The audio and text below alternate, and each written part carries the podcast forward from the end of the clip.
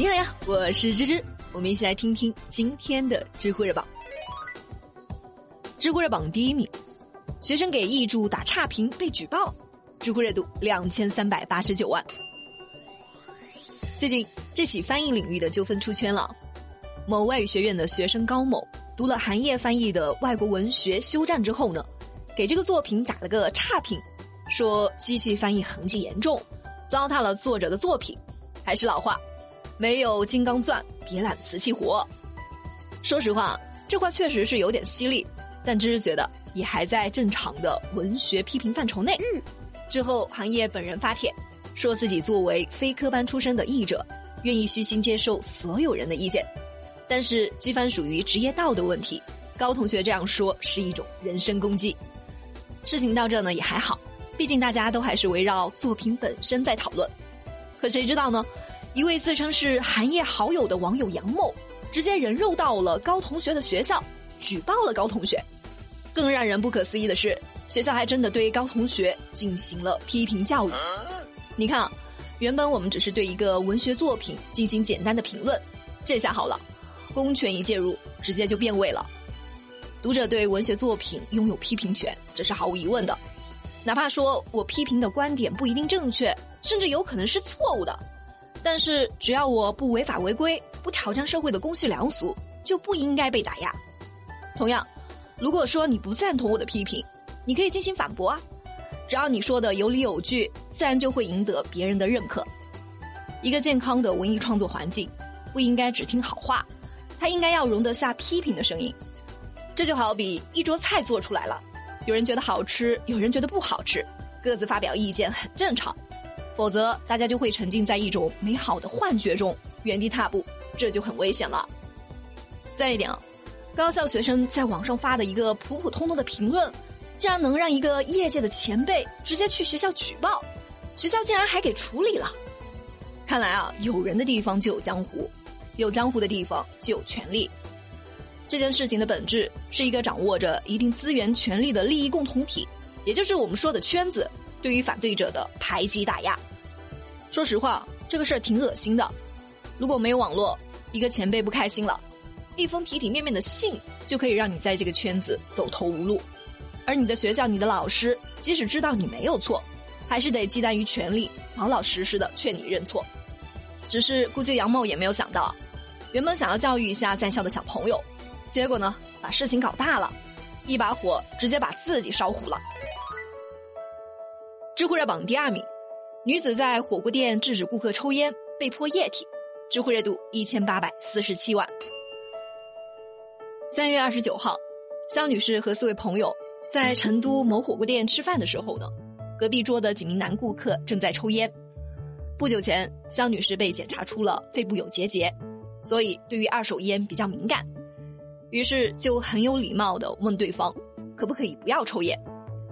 男顾客听了后呢，就没吸了。可是吃完饭后又抽上了，肖女士只好再次劝阻。这回呢，对方就没那么好脾气了，直接怼上了，说的话也很难听啊，什么你不抽烟你不是男人，你们女孩是不是怀不上孩子？之后甚至还拿茶杯中的液体泼他们。下面烟，他对我进行暴力。下面烟，抽烟关你什么事了？你们叫我们抽烟，我们没有抽了，我们吃完饭抽两烟跟你有什么关系啊？你想不了多少钱？有什么权利？这个公共场合，你抽烟怎么样？你不抽烟不代表你不是男人吗？他妈就是要不是男人嘛！肖女士和她的朋友气得不行啊，只好报了警。引发舆论之后呢，火锅连锁店总部发布了声明，对涉事门店罚款五万元。而警察则认为双方都有错，得互相道歉。那肖女士他们错在哪呢？警方说是态度不好。这个处理结果一出来，网友们都炸了。这也太不妥当了！架不住舆论的压力，三十一号，警察再次对这个事儿进行调解，最后抽烟男子主动向肖女士道歉，并赔偿了一千块的洗衣费。就这么个事儿啊，不复杂。但是这个事情当中最让人看不下去的是，那位男士在公共场合抽烟，还一副天经地义、理所当然的样子，好像自己并没有什么错。而生活中，像他这样在电梯、公交车、网吧等等场合抽烟的还挺多的，因为劝阻吸烟被谩骂甚至殴打的也不少。公共场所禁烟，这是道德义务，更是法律要求，任何人都有权利去劝阻。